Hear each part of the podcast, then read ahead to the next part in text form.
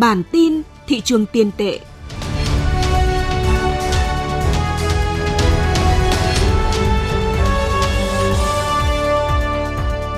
Xin kính chào quý vị, đây là bản tin thị trường tiền tệ của Thời báo Tài chính Việt Nam. Xin kính mời quý vị cùng theo dõi những tin tức sự kiện nổi bật về diễn biến giá vàng, lãi suất, thị trường ngoại tệ, thị trường trái phiếu trong tuần qua. Mời quý vị cùng theo dõi.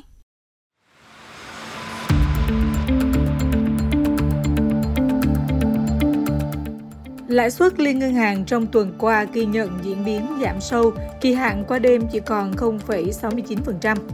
Trong khi đó, giá vàng thế giới tiếp tục chịu sức ép lớn từ quan điểm thắt chặt tiền tệ của các ngân hàng trung ương lớn. Tuy nhiên, giá vàng miếng trong nước ít bị tác động bởi xu hướng giảm của vàng thế giới. Tuần qua, tiếp tục ghi nhận diễn biến giảm sâu của lãi suất bình quân trên thị trường tiền tệ liên ngân hàng. Theo đó, lãi suất cho vay qua đêm trong tuần có lúc đã giảm xuống chỉ còn không phẩy sáu mươi chín phần trăm. Các mức lãi suất khác cũng giảm rất thấp, như kỳ hạn một tuần chỉ còn một phẩy mười chín phần trăm, kỳ hạn hai tuần chỉ còn một phẩy năm mươi ba phần trăm, kỳ hạn một tháng chỉ còn ba phẩy bốn mươi ba phần trăm. Lãi suất điều hành liên quan đến thị trường tiền tệ liên ngân hàng hiện thực hiện theo quyết định số một một hai ba quy đê en hát en en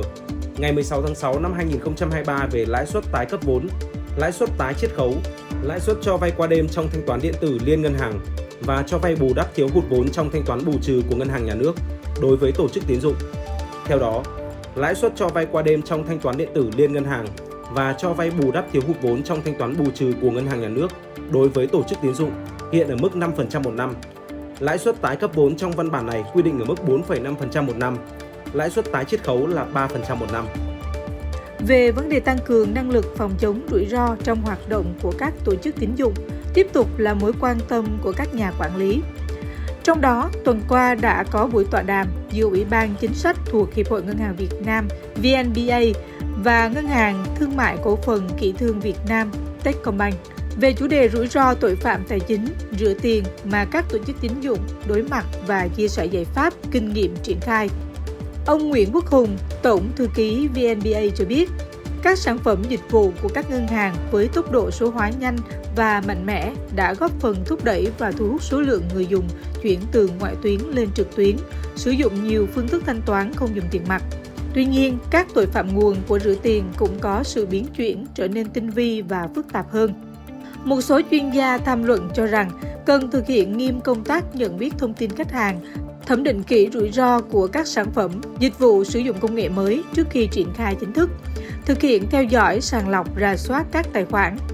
Các ngân hàng cũng cần thực hiện làm sạch dữ liệu khách hàng và tài khoản của khách hàng, chủ động nghiên cứu, trang bị các giải pháp, ứng dụng công nghệ, dữ liệu hỗ trợ xác thực thông tin khách hàng, chủ tài khoản ngân hàng.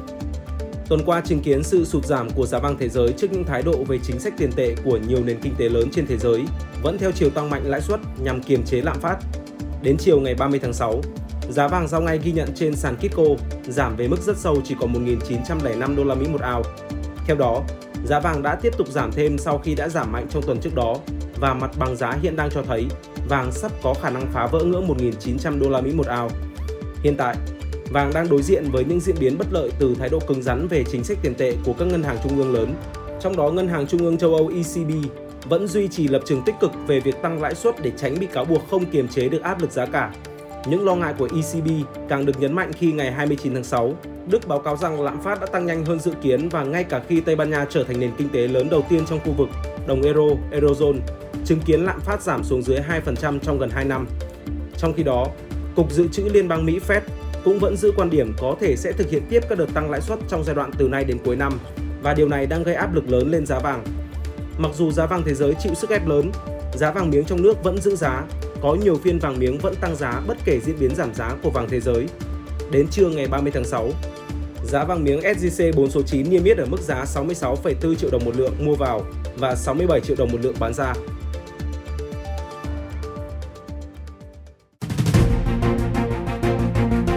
Những thông tin vừa rồi cũng đã kết thúc bản tin thị trường tiền tệ của Thời báo Tài chính Việt Nam.